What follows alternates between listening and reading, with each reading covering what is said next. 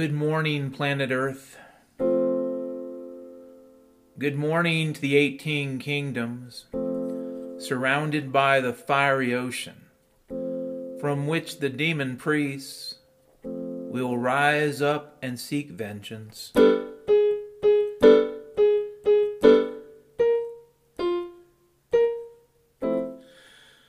morning to all the hunters, deep in the wilderness of Trans Africa, looking for the ancient, strange elephants and weird whiskey lions. You're out there hunting the creatures of darkness. They live in the underbrush. Make sure you clean that bush.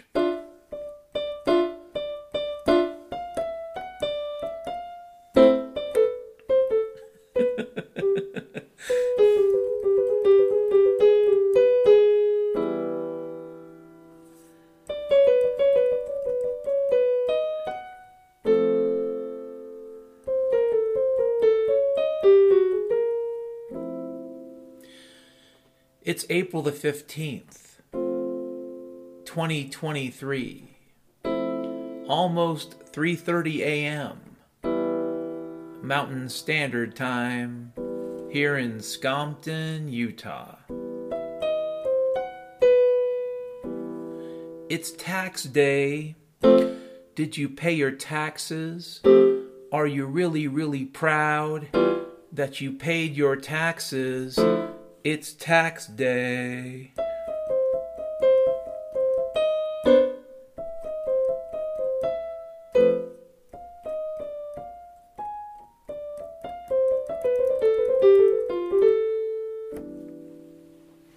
Yeah, it's tax day, right? April the 15th. It's a Saturday, though. So what does that mean? Well, if you proudly pay your taxes as a proud tax-paying American,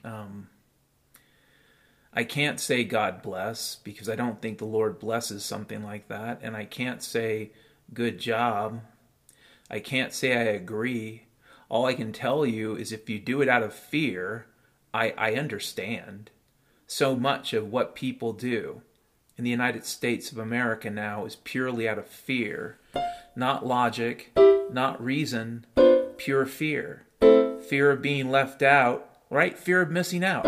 In fact, you could argue that in addition to the, don't fight the Fed and Tina, there is no alternative, FOMO's been part of that toxic perspective for about a decade now. Fear of missing out. And if they tell you, Tina, there is no alternative, well, that's kind of a threatening fucking statement. That's the shit you expect a Nazi guard to say. Or maybe that's over the entrance of a work camp. Tina, there is no alternative. Buy the dip.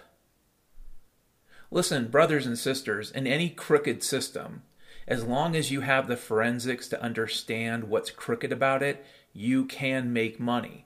But I need to add one other thing. You need to not give a shit. If you give a shit, you're never going to make money off of crooked schemes because they're crooked and because you're aware that somebody's being harmed. For example, if you don't give a fuck about homeless people, if you don't give a fuck about families starving in the streets, then you probably don't have an issue with the Fannie, Freddie, Federal Reserve, housing complex, because it is a complex and it's all about easy money. The only thing that allows the housing property pyramid to function is easy money. You take away easy money and that entire house of cards falls on itself. And I don't care how much shit BlackRock owns, because guess what? BlackRock owns a pile of shit, a pile of debt, and all of that also vaporizes when the money becomes worthless, really. But as long as it's easy money in that crooked scheme, you can flip your houses and buy your houses, and you can treat shelter, which is something everybody needs, as an investment scheme. I've said this before, I'll say it again. If we treated food the way that we treat shelter in this country, you would have warehouses full of food everywhere and people starving in the streets.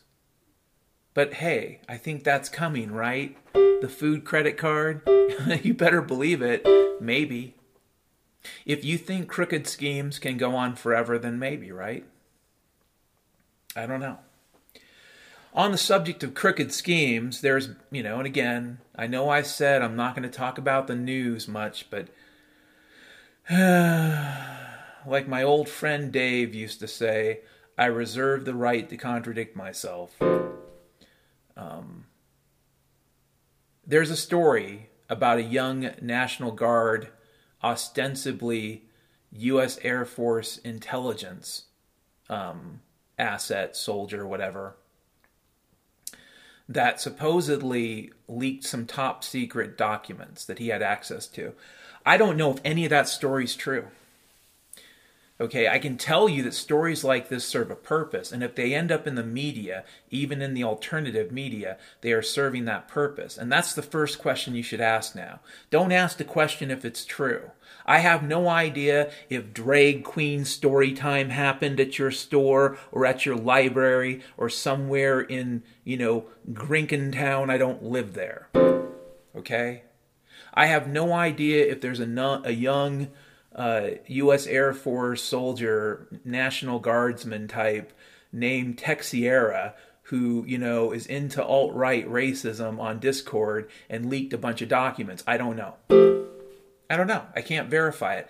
And and that goes for the Ukraine and the vaccine deaths and definitely the COVID monkey herpes.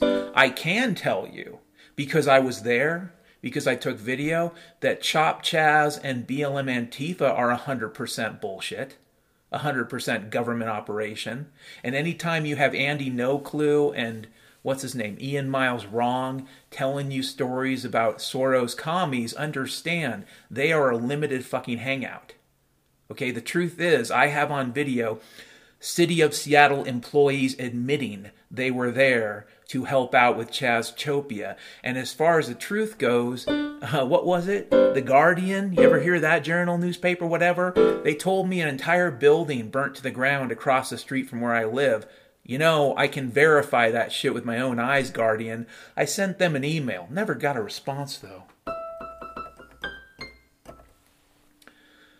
So I don't know if any of the story about this young Teixeira, I hope I'm saying his name correctly, assuming it's a real fucking person, I don't know if any of that story's true. Okay, as far as the leaks putting into question the government, every fucking leak for the last 3 fucking years is put into question either Trump or Biden. Are you fucking kidding me? And guess what's happened? Nothing. In fact, we've had leaks and leaks and leaks for every presidency since I was in my 20s, okay? And guess what happens as a result of these leaks? Nothing, nothing, nothing. Nothing happens. It's always the same crap. So, sure, there are leaks. Big deal. You remember WikiLeaks? What the fuck did that really do? Nothing. Did it stop the war in Syria? No. Did it prevent what happened in the Ukraine? I don't care about telling the truth. I already knew it was a crooked fucking scheme. Most Americans, with a tiny fraction of their soul left, could have told you the Ukraine was a crooked scheme, whatever the fuck it is, if it's real at all. That's not the issue, though. Will anything happen? The answer is no. I do know the story of the young man pisses people off and gets them angry, doesn't really mobilize them, doesn't really direct them towards any target, just has them stewing in their juices. So in that sense, it is more trauma-based mind control. It doesn't really do anything. It doesn't really help anything. It doesn't change anything. All you have is more information about a situation you have no control over. Yeah, that sounds a lot like a Skinner box, Mr. Torturer.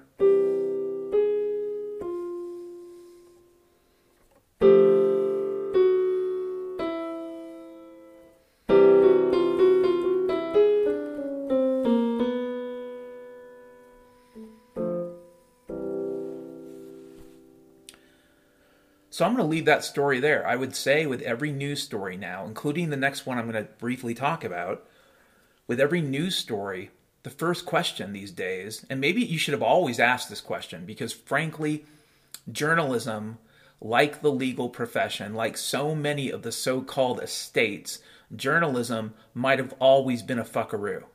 Okay, it might have always been bullshit. It's certainly been the case since the Spanish-American War. So it might have always been shit, always been a political tool. So let's just get over it. But the first question you need to ask is, why are they telling you this? It isn't whether the story's true. Honestly, a lot of these stories might be true, and it still doesn't change anything. I talked about this. I specifically talked about this in January of 2020, a couple months before the monkey herpes really kicked off, a couple months before the COVID pandemic race war shithole started. I talked about popping smoke. I have a podcast in the archives. Right, Control F, search browser page, type in popping space smoke. I also have it on Spotify if you can fucking find it. And I explicitly say, towards the end, they're going to dump shit on people. They're going to dump the truth on people. They're going to show you every nasty fucking story you can imagine towards the end. And the reason isn't that complicated. It isn't because they're afraid or, oh my God, what if whatever. No, they're not afraid of shit. They're doing this for no other reason but to piss you off and to keep you immobilized. It's not a long-term strategy. That's another thing that you should understand about what they're doing. Okay, all of what they've done since early 2020 in terms of military psychological warfare has oriented around trauma-based mind control. That's using stories that anger, sadden, frustrate, but generally put people into bad psychological states. And if people stay there too long, like the headline the other day, why do people feel so tired? You end up with adrenal fatigue on a population scale.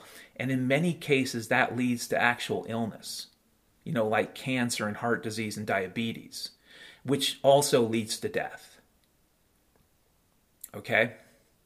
You can be mind fucked. You can be stressed out to the point that you don't take care of yourself, you don't get enough sleep, you don't do enough exercise.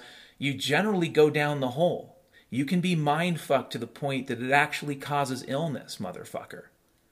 So the purpose of all this truth is not long term. There's nothing long term about driving billions of people to the point of insanity.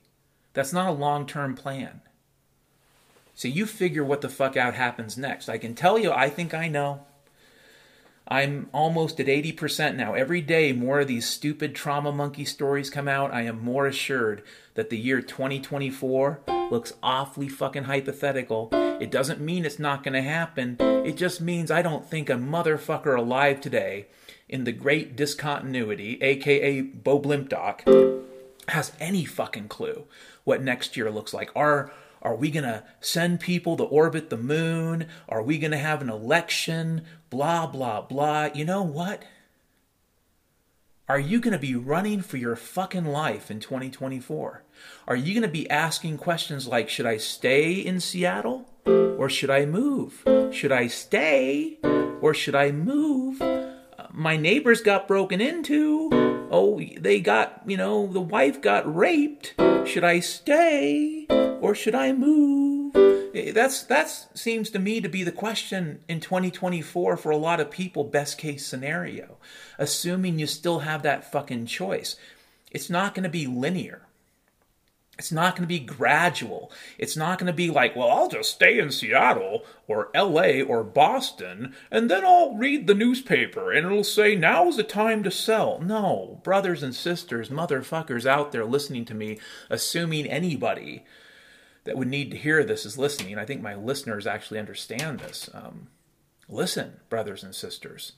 They're not going to give you any kind of fucking warning. They're not going to tell you, oh, and now's the time to sell. That's never going to happen. It's not going to be linear. It's not going to be gradual. One day, you'll be sitting back and saying, I got a home worth $1 million.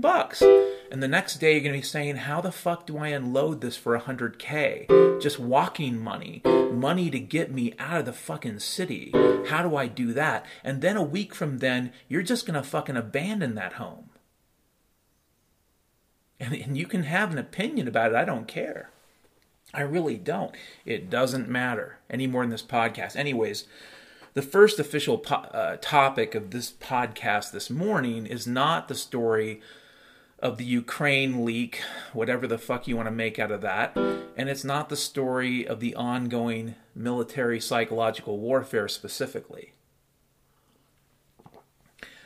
People have been noticing since 2020 certain types of events, catastrophic events at food processing plants or large agricultural complexes. And I've been noticing this for about a decade, this kind of thing popping up. So a lot of people got to this party late. It's kind of like noticing how they moved the sushi cart into the produce section. Did you notice that in the last 10, 15 years? I did. What the fuck do you think that meant? I mean, you can have your own reasoning around it. I don't give a fuck at this point. I think a lot of the oceans are dying. But so whatever fish they're serving at the sushi cart, that's your cancer, not mine. But it's stuff like that you'd be sensitive to. Anyways, there was an explosion in Texas at a dairy farm, and 18,000 fucking cows blew up. Can you believe it?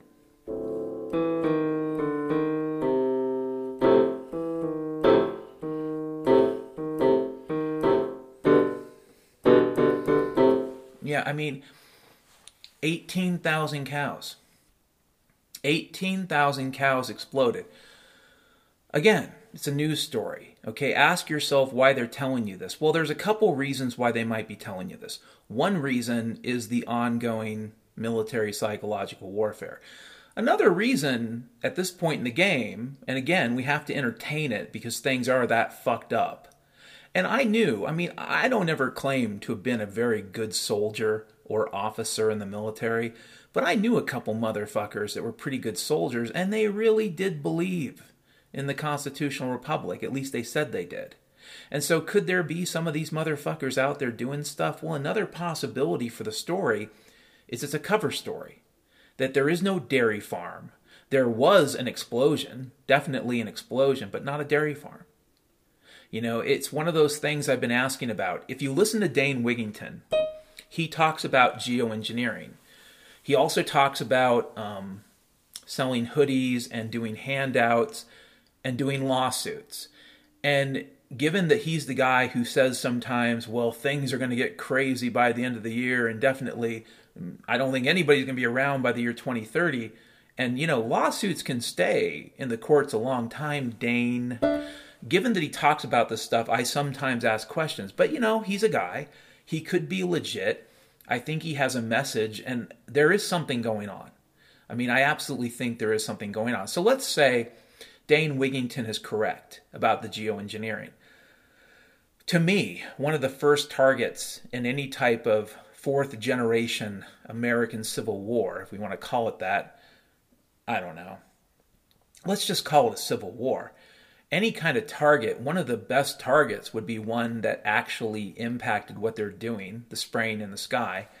And so, you know, one of the places I could see getting hit would be any facility attached to the ongoing geoengineering, because it is a clear and present danger. Dane Wigington actually preaches it that way. He also preaches lawsuits and stuff like that, but he tells you it's a clear and present danger. As a matter of physical survival on planet Earth, it is not good to be poisoned from the sky. Whatever the shit is they're dropping, we don't need it. And if they're not talking about it, if they didn't ask your permission to poison your air, then I think you have a right to defend yourself. Period. So maybe 18,000 cows did blow up. Another thing I've thought about, that number 18,000. It isn't a perfect number, but if you had roughly a division of Chinese People's Liberation Army in Texas, one division, Chinese PLA in Texas, and the CIA wanted to keep it a secret, well, okay. But maybe some people that are fighting for the good guys actually know about it. I mean, here's the thing about burnt flesh. It has a smell.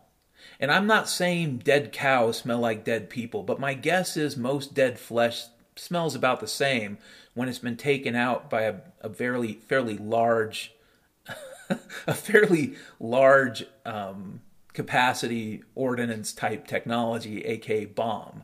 You know, if the bomb is big enough and it takes out 18,000 cows, maybe it could smell like a division of Chinese. Again, I have no idea. These are just random thoughts. I can tell you that this type of story smells more like a cover story. In fact, a lot of the food processing stories have smelled like cover stories, not strictly PSYOP stories, because people can't really figure them out, so they don't really get triggered to either be sad or happy or upset. In a lot of cases, they're just confused. And that serves a purpose, too, with trauma-based mind control. So yeah, this could just be a confusing story to keep people confused. But it could also be a cover story. It could be covering up the fact that cascading collapse looks like this. You know, when neo-Stalinist pillhead shitholes like the United States of America, the Empire of America, under the Federal Reserve, when neo-Stalinist pillhead empires fall apart, this is kind of what it looks like. This is what the Soviet Union probably looked like in the 1980s in its own way. Some factory has, you know, basically broken down and caused a catastrophe, and the good commies of the apparatchnik tell you, well, no, it was the capitalist, it was evil capitalists sabotaging Marxism. Why wouldn't they? They don't want to tell you the truth that their shitty Soviet system was falling apart, which is maybe not quite as exciting, but more true. And again, if you're a fan of Hanlon's Razor, then you should actually listen to this motherfucker, because it's just as likely as not, this is the system falling apart. And if it's another kind of cover story for an activity, then it's got nothing to do with cows. Zero, zip, nada. Zero to do with cows. And you know, you're probably not going to know what it was about ever, probably, at this point, you know, unless you live there, right? And even then, no one's going to believe you. They'll believe the Ian Miles Wrong and the Andy No Clue before they'll ever take you seriously, even if you saw it with your own fucking eyes.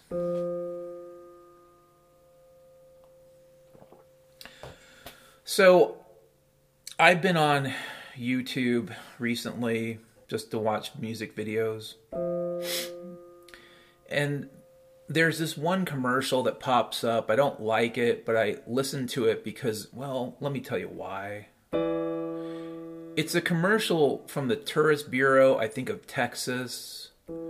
It's got these people, they look, you know, ostensibly selected for that multicultural view. And they do these long-ass skits. This is my trip to Texas. This is our trip to Texas. We planned this for 10 months. It's green, it's red, it's golden. This is our trip to Texas. Go get your own. And when I hear that, and this is the thing, if you're in advertising, if you're in marketing and you see this commercial and you think this is a good commercial, I think you're a fucking moron. I do. I don't think you know shit about marketing or advertising. This might be a politically correct commercial, but it is a shitty commercial. Okay, go get your own. You don't have something with that as the end tag in kind of an angry tone from some fucking millennial or Gen Z shithead or somebody who looks like a fucking, I don't know, boomer type hippie from, I don't know, you name it. I was at Woodstock. Yeah, go get your own. I just, you know, it's funny. I heard that and I thought to myself, this is the kind of thing that would really push a person over the edge. It's like, go get your own, go get your own. You don't do that. I don't know. This is a stupid topic, but we'll go to the next topic. What do you think? Fuck it. So here's a quote from Dr. Freckles.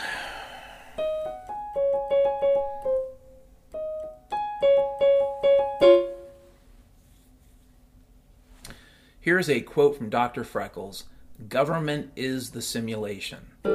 There you go. There's the quote. Isn't that amazing? Government is the simulation.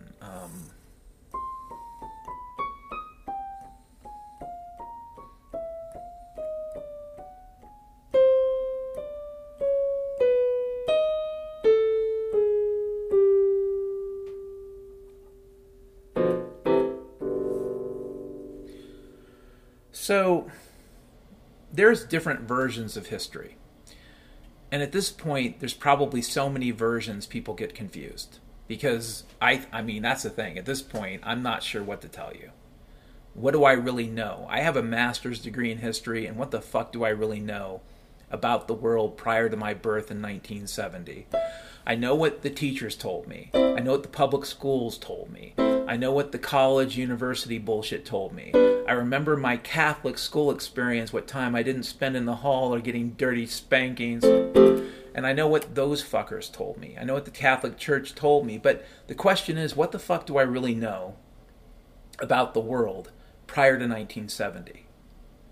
If you go into any major kind of international studies or history department in the United States, a lot of the books you're going to end up referencing and reading will be from places like the Brookings Institution, the RAND Corporation, various places like this. And they may have renamed themselves. I mean, these are, you know, in many ways, I guess you call them NGOs, but they're tightly coupled to the deep state, like the Trilateral Commission. These are not random organizations. It's like reading Foreign Affairs. Understand that Foreign Affairs is telling you what the CIA wants you to know. It may say, well, we're from the Council on Foreign Relations. No. Foreign Affairs is explicitly laying out a CIA position. That's what you need to know about Foreign Affairs. And frankly, a lot of journals and magazines are there at this point. You know, if you're reading The Economist, you're reading what the deep state wants you to believe. If you're reading Foreign Affairs, you're reading what the deep state wants certain people to believe. So what do you know? And before we continue, what is a simulation? Understand, a simulation doesn't require a computer. It just requires something to be fake. Like a Potemkin village. You know, that comes from the era of Catherine the Great. It's where you put a nice facade on buildings. The frontispiece of the buildings look nice. The paint is wet. Everything is pretty. You make sure the really ugly crippled peasants are hiding in the barn. And you have the nice peasants standing outside in their Sunday dress. And you have yourself a Potemkin village, which is also a simulation. It's a make-believe thing. There are lots of ways of doing this. You could argue theater is a simulation of sorts. Okay, so you don't actually have to have a computer to have a simulation. What you do need is for a lot of people, or at least a certain requisite number of people, to play pretend. And depending upon the history you believe, roughly 6,000-7,000 years ago, many different groups of quasi-religious figures, various types of spiritual adepts, maybe even rational mathematical types, but I'm going to call them all grifters. A bunch of grifters, a bunch of con artists who said, oh, you know the moon tells me when it's going to rain.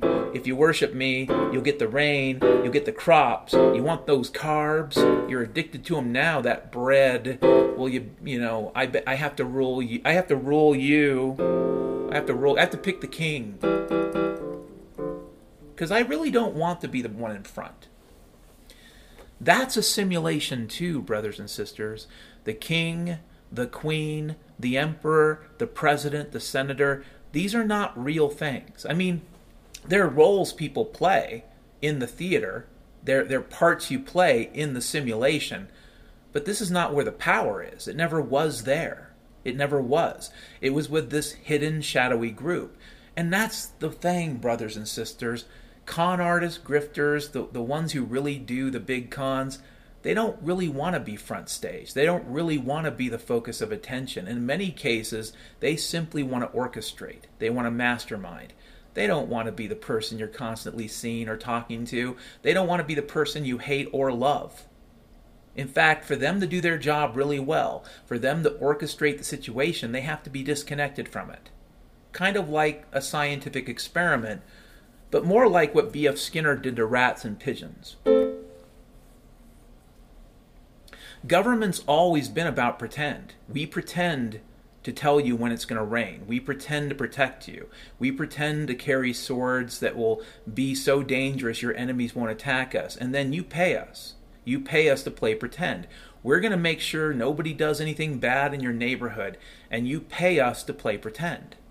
And it doesn't become obvious that it's fake until shit gets real. For example, you have communities around the country right now falling apart. You have communities in big cities, quote-unquote successful cities, that are going downhill. You have communities where the cops have basically said, if the property crime is less than this threshold, and in a lot of cases, you know, the threshold is more than most people have in savings, yeah, they're not going to do anything. They're not going to investigate. They're not going to expend any resources at all. They'll go ahead and hunt down somebody who's, you know, in many states who's still smoking the weed, and the war on drugs will never end. And certainly they're going to make sure they take care of the coffee filter situation when it's required with the monkey herpes, but they're not going to investigate your property crime. Why? Because shit's getting real. The simulation that is government breaks down when it becomes obvious that it could never do the things it promised to do. When it becomes obvious that if everybody has a problem, nobody has a problem is the answer for government. When it becomes obvious that they don't give a fuck that the electricity's been out for a few weeks. When you become aware of how little a fuck they actually give and that it is all fake, then you realize it is a simulation, and then it's over. If you want to know the path to anarchism, it's really quite simple. The moment you recognize that government is bullshit, it's not that it's evil, it's definitely evil. It's a grift and it's evil, and it grifts people into doing terrible things. But once you understand it's 100% fake, the whole thing is fake. The whole thing is a giant pretend scheme. We'll all pretend to play a role. Once people stop playing pretend, and that time is coming, everybody will be aware that it was never there in the first place. It was always just theater, you know? Anyways, next topic. Next topic, why? Because we need to. I think this is another quote potentially from Dr. Freckles. Slavery is just death postponed.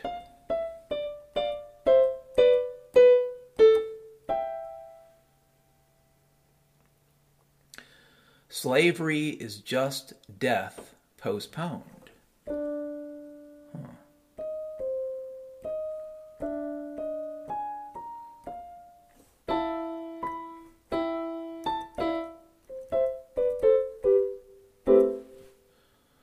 Slavery is just death postponed. What does that mean? Well, you know, brothers and sisters, there are different kinds of slaves. And there are people who wouldn't mind being the kind of slave that is well-fed and taken care of. This is in the genre, in the nomenclature of modern racialism, this is purportedly the house slave. The slave that takes care of the dishes, the slave that gets to eat the food that's left over or take it to their family. This is the slave that lives pretty well compared to the field slave that's out in the field all day picking cotton. That's the model. And people would say, well, but Dan, once the Civil War was over, and once the Civil Rights Movement was over, and once we get over with all the over we need to have over, it'll all be gone. And fine, if you want to believe that. I don't think anything's changed. I mean, do we have slavery? Yes. And slavery, this is the other thing about slavery, and it's horrible, but it's true. Slavery, a lot like the government thing, is a lot of make-believe. It isn't to say that people don't become slaves, they do. But I don't know how to put this. Part of the problem with slavery is people allowing themselves to stay in the situation, because the longer you stay in that situation, the less likely it is anything's going to change. I mean, yes, there are levels of brutality that force change, and it's possible that the slave owners in the South would have done that. They would have pushed brutality to the point where people would have said, this is bullshit. But the reality is slavery needs a participant. It's not just about the slave master. It's also about a whole bunch of people that would rather be slaves than dead. And you'd say, well, Dan, isn't that perfectly rational? And it is. It's kind of the problem with grifting, is grifting starts with very rational situations. I have a gun pointed at your head, put on these chains. I have a knife pointed at your heart, get on the ship. I have an an axe. I'm ready to hit you on the head again. It's very stormy. You're kind of sick. I have to push you overboard. All of this is about steps, certain steps in a certain direction, and people making rationalizations. It's a lot like the Holocaust, you know, or any time a lot of people are murdered. It's not as simple as, you know, you've got really bad Nazis with guns saying, get on the train. The other problem is you have a lot of people with really bad paradigms who end up getting on the train. What would have happened in Nazi Germany if even just half of all the folks sent to the camps decided it was better to fight and die than to simply wait and die? What would have happened if just half of all the folks that were exterminated said it is better to bite the bullet than to wait for no food? What if it was the case that these people, these wise people, these people we've been told that have lived for thousands of years in persecution actually remembered their history? I mean, again, we're told that this is the case. We're told there's a history of it, that the pogrom, the attack upon Hebrews and Jews, goes back thousands of years. Ergo, you would think of any people on planet Earth in the 1930s with the leader of Germany literally writing in a book how much he hates Jewish people. You would say to yourself, these people would have all the evidence they need to know that at the end of that train ride is probably death. That the end of living in that ghetto is probably death. That by the time you get done fixing all those rocket engines for von Braun, you know, on that 1,100 calories a day, probably within 6 months, you know, it's going to be death. Period. What if half of all those Jews that we're told were killed in Nazi Germany decided to fight back? And the simple answer is it would have been fucking chaos. Okay, it would have been total chaos. If half of all the folks decided just to fight back, sure, many would have gotten killed. A whole bunch of them would have taken weapons. And at that point in the war, let's say it was 1942 or 43, at that point in the war, the situation for Germany would have gone from bad to worse quickly. And then what if, you know, our own administration, the great heroes of FDR and whatnot, what if they... You know, they said, well, we couldn't bomb the camps. Well, couldn't they drop guns on the camps? Couldn't they have dropped like thousands, if not millions, of pistols on the camps? That would have been interesting, seeing about 100,000 pistols dropped on those camps. They could have done a lot of things. They didn't do it, though. You know? And again, I don't want to get too far off topic, but a lot of these conversations around slavery and murder at a certain scale, aka genocide, a lot of these conversations ignore the fact that the other side of the equation, the participant, is the victim. And one of the ways to prevent a Holocaust, one of the ways to prevent slavery, is to never allow yourself to be a fucking victim. Okay? You can't know for sure if the person pointing the gun at your head has, well, good or bad intentions in the future. You can't know that. Like, you can't predict the future states of their mind. You really, really can't. But what you do know is that there's a motherfucker pointing a gun at your fucking head. And I don't care if he's wearing a blue uniform, a green one, a brown one. I don't care if there's a little USA logo on it or a fucking swastika. That motherfucker is pointing a gun at your head, and they're telling you exactly how much they value you. Period. That's what you know at that moment. Okay, if you're one of these folks who listens to Alex Jones, oh my God, they're going to send people to FEMA camps. Fuck, who knows? I don't think so. I don't think they'll spend the diesel fuel. But if you think they're going to spend the diesel fuel to ship millions of people from A to B, okay, and all the fucking chaos to come, if you really, really believe that, ask yourself this question. Why the fuck do you get on the bus? Okay, you think they're going to have enough guns? They won't. The Germans didn't have enough guns. They never had enough bullets. That's why they lost. This is why people lose. You never have enough bullets. You never have enough guns. Our government doesn't. They have tons of fear. They have experts in fear. It's what you've been exposed to more or less nonstop since 2020. It's like the 3 weeks after 9/11, but instead it's been 3 fucking years. So they got tons of fear, but what do they really have beyond fear that you can verify outside of social media, if you put your fucking smart device down, what do they have? All I can tell you is they got fear and whatever bullshit they're doing in the skies. That's all I can verify. They got a giant fear machine that is pumping out fear 24/7, slave. And they're basically poisoning you from above, slave. And so if you want to participate, slave, in their slave system and do a slave lawsuit or put together a slave hoodie that has your slave logo on it, fuck you, you go ahead. Okay? I, for one, won't be getting on the bus. Just like I wouldn't get the vaccine. Just like I, in general, tried to, as much as I could, while I was living in Seattle, not wear the coffee filter. I'll admit I wore it to get food, to get a couple other things I did. And I'm glad I escaped that fucking shithole. And that cult is not over yet. But, you know, we all had lines we wouldn't cross so far, and I hope you still do. Okay, otherwise, yeah, slavery is just death postponed. When you let yourself become a slave, you are taking your autonomy and you're putting it in somebody else's hand. Maybe they give you a good life. Maybe you end up with a nice home in a nice city, you know, until it's not. Maybe you end up with a six-figure job, okay? Brothers and sisters, a big part of slavery is keeping you under control.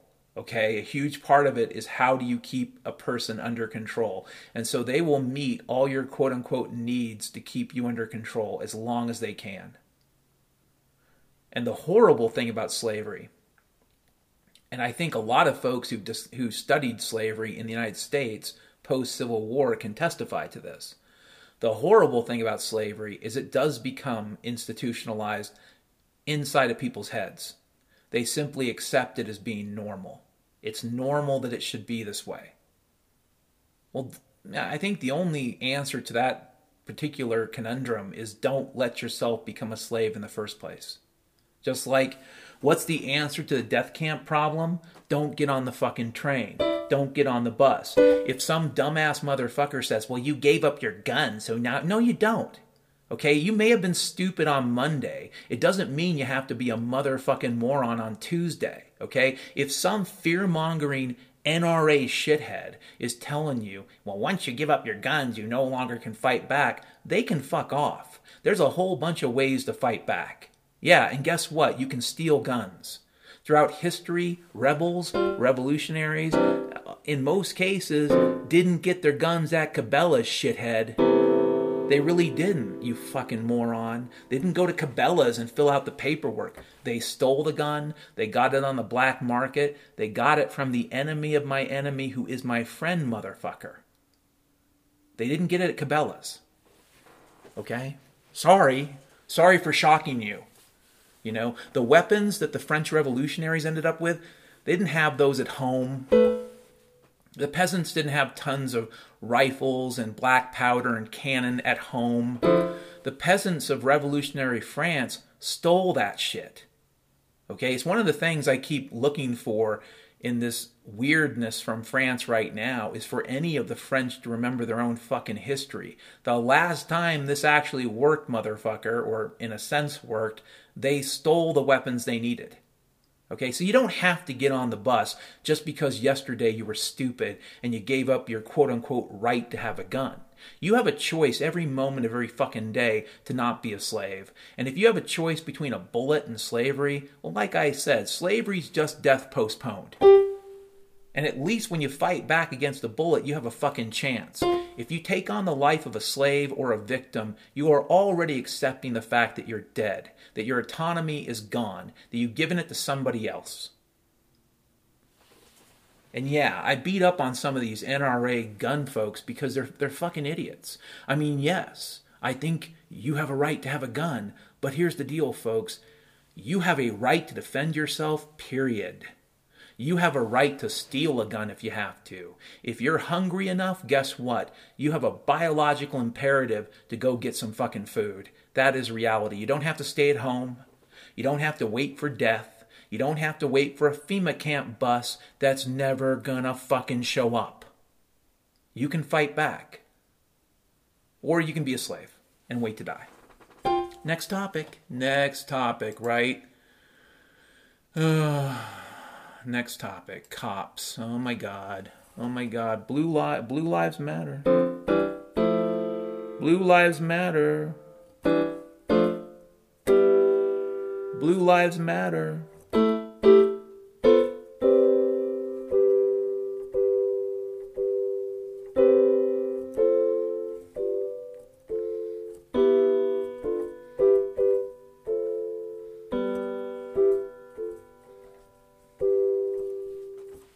Blue lives matter, yeah. So I have been thinking a lot about this argument, and this comes from the right and the left in this country, Democrats and Republicans. They have this general theory, more cops, less crime. But I'm going to throw something on the table. And before we go into this, I'm going to bring up a subject we've talked about before that deals with the issue of perverse incentives. What's a perverse incentive? Well, in general, in a free market, you really don't have them because any incentive is natural. It pops up naturally. It's related to scarcity. It's related to the market itself. A perverse incentive usually involves force, whether it's a gangster or the government. And I mean, you really don't need to distinguish there. It's all gangsters. But if some gangster comes along and says, everybody is going to give me their corn, I will sell their corn, I will give you a percentage. That changes the way the market for corn works. If there are other countries selling corn on a free market, even they are impacted. Okay, all of a sudden you have a person in the system using force to impact prices, impact quantity. Perverse incentives create weird types of feedback problems. They create weird types of scenarios. Maybe a better example, it's like when the government went in with Fannie and Freddie, and almost immediately they became the mortgage market overnight. This was a perverse incentive because it created a situation where the risks were taken away. For all intents and purposes, the natural risks of going out there and loaning people money or taking out a loan, a lot of those risks were removed. That creates a perverse incentive. So let's talk about football. Okay?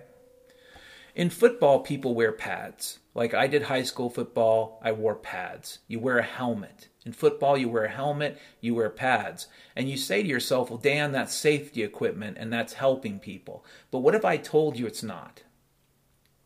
What if I told you that because of the pads, because of the helmets, because of the equipment that quote-unquote protects the body, the types of kinetic injuries, the types of collisions, inelastic collisions that football players can be involved in have become more extreme. You simply can have bigger players that run faster, and the amount of kinetic energy increases. And while the pads, and the helmet may help the superficial stuff for taking those pictures in Sports Illustrated, they don't really help with this thing called the brain inside of your skull. That no matter how many fucking pads you have, no matter what kind of helmet you wear, if you have a kinetic collision, it's going to bounce back and forth inside your skull and cause brain injury. Completely separate from whether or not your face looks nice or your skin looks nice. Or your joints still work, after you've had that third shot of cortisol, right? And I think that's related too. Like one could argue that they sacrifice the brains and the bones and the joints of football players for the aesthetics when they decided to adopt pads and helmets. If you took away the pads, if you took away the helmets, these hypothetical risks you think you're avoiding become quite fucking real. And the part of your body that suffers the impact is the part that's mostly designed to do it. All of a sudden, things function in a way that's a lot less crazy. Yes, pads and helmets in football create a perverse incentive. The perverse incentive directs it towards bigger players, faster players, and collisions that are way more, frankly, inelastic, which means way more likely to result in brain injury. Now you say to yourself, well, Dan, how does this relate to cops and the legal system and the judges and the lawyers and the Miranda rights? Let me just put it this way. I think if we lived in a free world and the enforcement actions against crime were 100% voluntary, what you would find out, and again, this is a world where, again, anybody could own a gun, which means probably most people have a gun of some sort. In that kind of world, the outcomes for the criminal are actually a lot scarier and way more unpredictable, which works in the favor of the community. You see, with the legal system, well, you know, everyone has Miranda rights, and you're innocent until proven guilty, which is also kind of bullshit, but that's a separate topic. And you got all these cops to arrest people, because again, if you weren't arresting people and throwing them in prison and having court dates, there's a big portion of our legal system that would cease to exist. Which means all that grifter money goes away. All that grifter money for lawyers and cops and judges, all that money goes away. All that money for the prison industrial complex goes away. If you actually want to deal with crime in America, the smartest thing you could do would be to shut down every single sheriff's department, every police department, and just, you know, obviously if they're shut down, nobody's telling people not to own guns. So at the same time, people would be buying guns and working with their own neighbors to protect their own community. And in all likelihood, the crime for their community would go down. Would it be a little bit crazy at first? Sure. Because a lot of people have been convinced they're victims and slaves. And in a victim-slave culture, it's hard to convince people they have the autonomy and capability to protect themselves. It's very difficult with the slave mentality. But once you break through that slave mentality, what you're going to find out is the criminals, the people who want to do you harm, are going to be fewer and far between. And if you're the right kind of community, which means if you're a community that, you know, cares about their neighbors, chances are crime will almost cease to exist. It'll be a rare thing. Instead of having to deal with, you know, poop in the streets from random homeless hobos, instead of having to deal with random people, you know, doing some sort of mob theft enterprise at the Walmart, you might actually have a peaceful community. But the only way you get there, like with reducing brain injury in football, like with reducing joint injury in football, is get rid of the fucking helmet, get rid of the pads, because they aren't fucking helping you. They aren't. They seem like they're helping you superficially, just like a fucking cop. You know, you see a cop on the street, say, oh, well, there's no crime, really? And then we're ignoring the perverse incentives, and we shouldn't ignore them, for cops to commit crime. Because when you think about it, you know, again, we got to get away from this idea, well, but the people who go into the police force are these really good people who want to be cops. What a load of shit, okay? They're probably, best case scenario, like everybody else, and which means that they will follow the same incentive traps like anyone else. And a cop has an incentive to keep their mouth shut, for example. That's an easy game. That's one that a lot of cops play. A lot of cops may just take a check and keep their mouth shut, which means if they see a fellow cop commit a crime, they don't say anything. Their incentive is to not say anything. Saying something puts their job in jeopardy. Saying something might also put their fucking life in jeopardy. So there are many perverse incentives that direct cops to become criminals. So it's not just as simple as more cops, more lawyers, more judges, more crime. No, it's worse than that. I'd say all those institutions have criminals, have people who do things that, even if they're not technically illegal, many people would consider immoral and shitty and examples of graft and, you know, basically gangsterism. The reality is, if you want a peaceful community, you have to get rid of your fucking cops. You have to get rid of your fucking courts. Would you still have lawyers and judges? Yeah, but they would be more voluntary, which means people would say as a community, we would like to have a judge to help us with this. It wouldn't be this judge is elected to rule over you. It's a very different mentality when it comes to the voluntary application of the law. And a lot of people, most people, and this is also why it would become more peaceful, would be left the fuck alone. You know, a crime, an actual crime, requires a victim. And one of the first types of crimes that nobody would enforce in a free society is a crime without a victim. But the problem with our current system, we arrest a lot of motherfuckers where there is no fucking victim. Period. We arrest a lot of motherfuckers where there is no harm caused. Period. Well, that all goes away in a free society. All that. So you know, like I said, you want more crime, get more cops.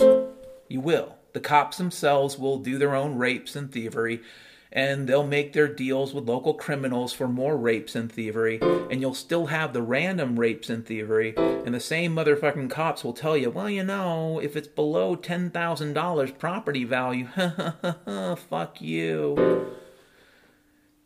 But if you want a peaceful society, get rid of the fucking cops. Get rid of the fucking, you know, formal permanent judges. Get rid of your fucking government, really. Just get rid of the fucking prisons and the legal system and make the enforcement of some action against criminals a voluntary thing, and you will have peace. Period. But I think people like their brain injuries, so, you know, we'll stick with that for now, right? Here's a quote from Dr. Freckles, but it's going to sound like a drug commercial. Here's a quote from Dr. Freckles, but it's going to sound like Big Pharma. Detect this. Research shows that people that take the pills from the pillhead doctor might have life-threatening side effects. Detect this. Did you go see your doctor? Did you tell him about your stomach problem? Did he say Invisio, Invisio, Invisio? Did he say... You know, did he chant some fucking commercial? Did he tell you about that new Rivoquin? Did he tell you about that new drug for your stomach, for your IBS, Crohn's? Detect this. Research shows that people that take the pills from the pillhead doctor might have life-threatening side effects, fucker.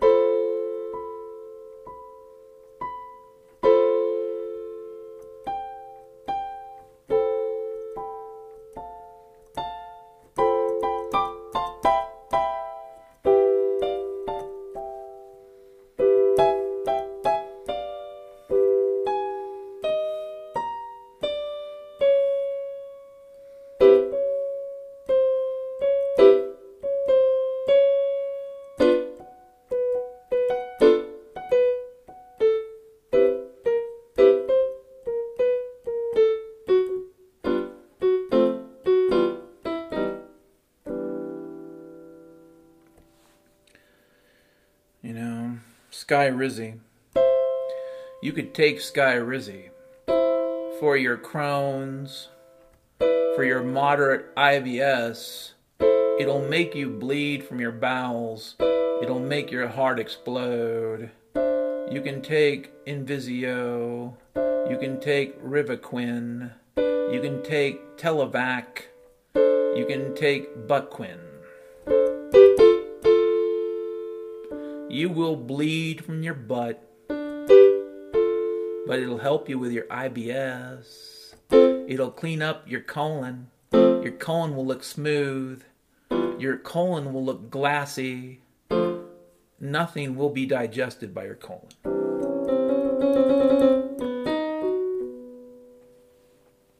Next topic, fucker. I don't care. Here's a quote from Dr. Freckles, I believe. We never really forgot how to fit into the world's ecosystem. It was never really an option prior to 200 years ago. Dr. Freckles. You know,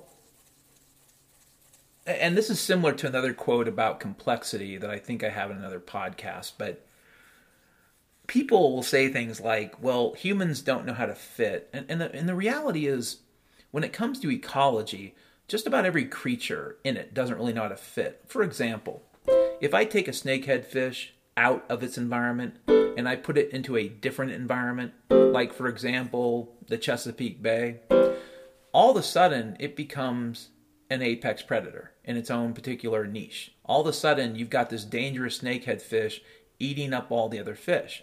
Now, of course, you shouldn't move that particular predatorial fish halfway or around the world or whatever. But these things do happen throughout history of life on Earth. Animals do migrate. It does happen. It's been a terrible thing the last few hundred years, but it does happen. The snakehead fish, when it rises to the top of the pyramid, isn't doing anything wrong. The problem is it broke out of whatever constraints it had. It has no more constraints. About 200 years ago, as a result of the Industrial Revolution, as a result of the Enlightenment, as a result of a lot of very smart people doing some pretty smart things, roughly a couple hundred years ago, the human race started breaking out. And you could argue in the last 100 years, in terms of population, we've really broke out. And many folks, you know, the Club of Rome types will say, well, humans are shitheads and they can't control themselves. No, humans are like every other fucking creature, okay? My friend the bacteria, My friend the bacteria has been around a real long time if you believe what you're told. If you believe what you're told, my friend the bacteria has been around since the beginning. It does not care about you.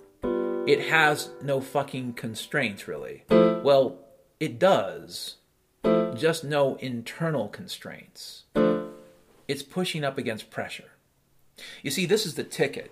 When you think about fitting into the world, it isn't about some internal program that says... In fact, if you're a big person into evolutionary biology and you actually take Darwinian theory seriously, then understand what I'm saying. Your fitness in the world has zero to do, really, in reality, with your internal programming. Your fitness in the world is a combo plate. It's not just what you are, it's what the world will allow.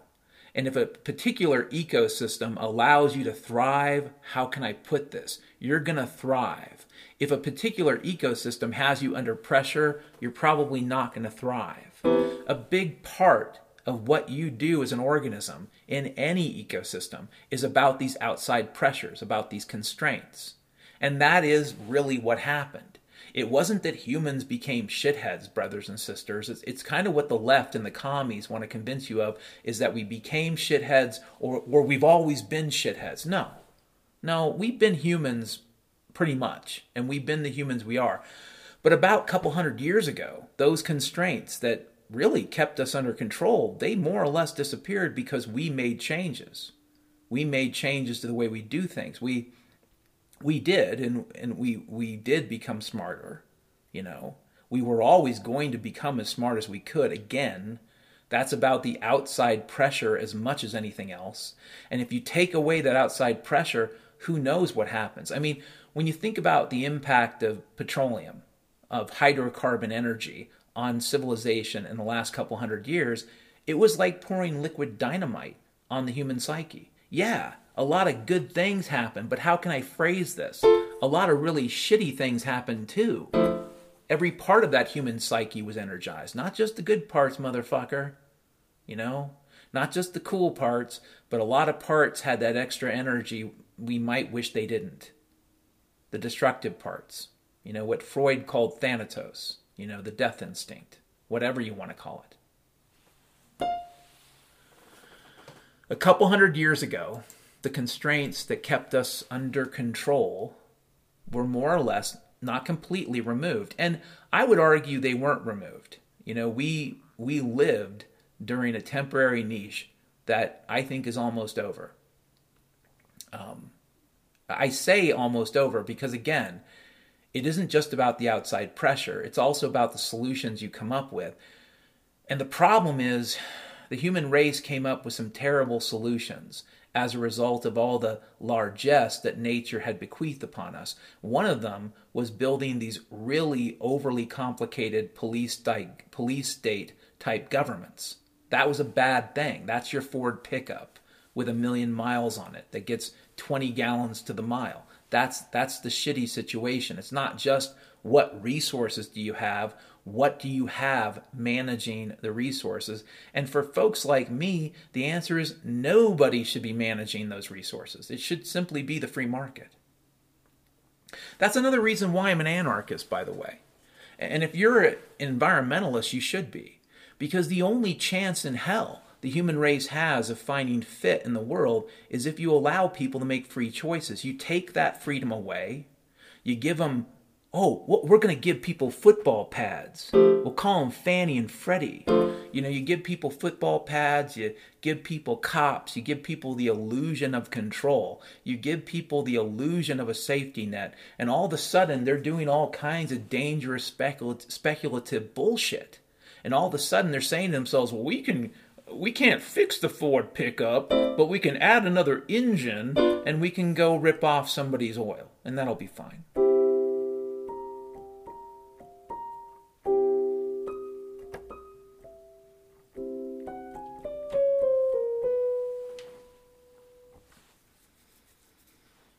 A big, big, big part of fitting into any niche, any specific part of an ecology, isn't just about what you bring to the table. As a human being, as a snakehead fish, as a orca whale.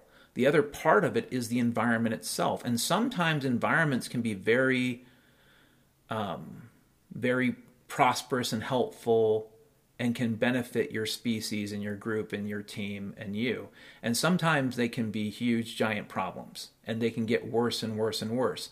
For the last couple hundred years, the human race, as a combo plate, not simply of the environment, but of our abilities, was able to expand and, impact the entire planet in ways that, life itself probably hasn't seen in millions of years.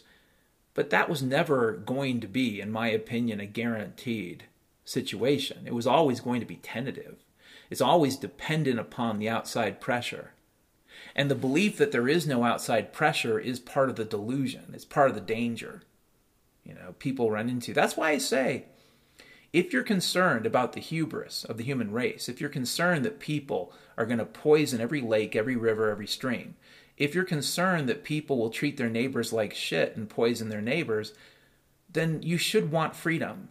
Because freedom takes away all the number one, freedom takes away the protection for shitheads. Because government is 100% an institution for protecting shitheads. So you take away the government, all of a sudden, a bunch of shitheads have nobody protecting them. That's actually a good thing.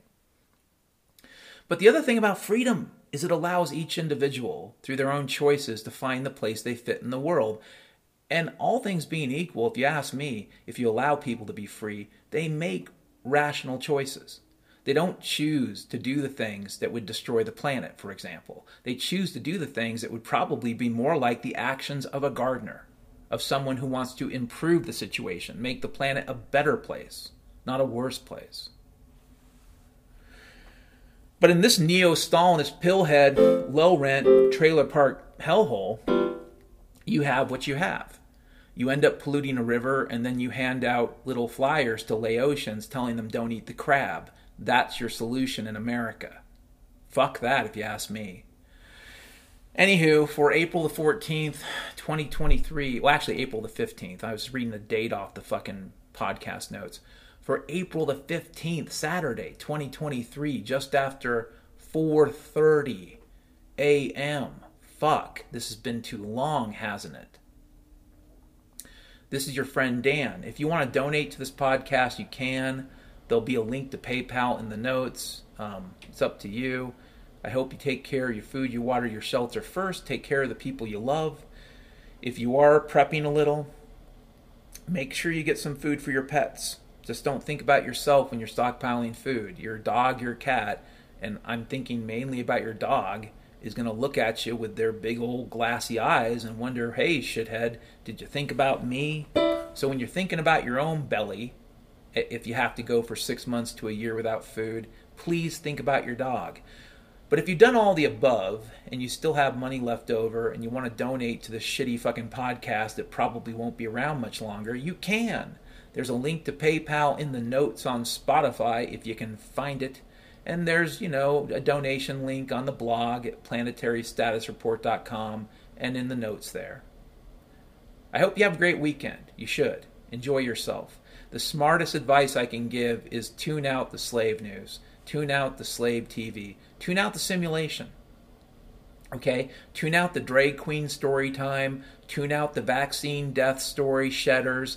Tune out all the fucking bullshit about the Ukraine and about whatever kid someplace decided to tell the truth about the Ukraine. Tune out all the bullshit. Even if the story's true, tune it out. Because all that garbage is just designed to control you. And you're better off taking control yourself. If you want to read the news and laugh, fine, laugh. but don't take it seriously. In fact, that's my advice. If you want to read the news, read it with a sense of fucking humor. Laugh at it, because it's a lot of garbage. It's a turd bucket coming from a fucking fire hose that's shooting turds. You don't need it. You really don't. Have a great weekend.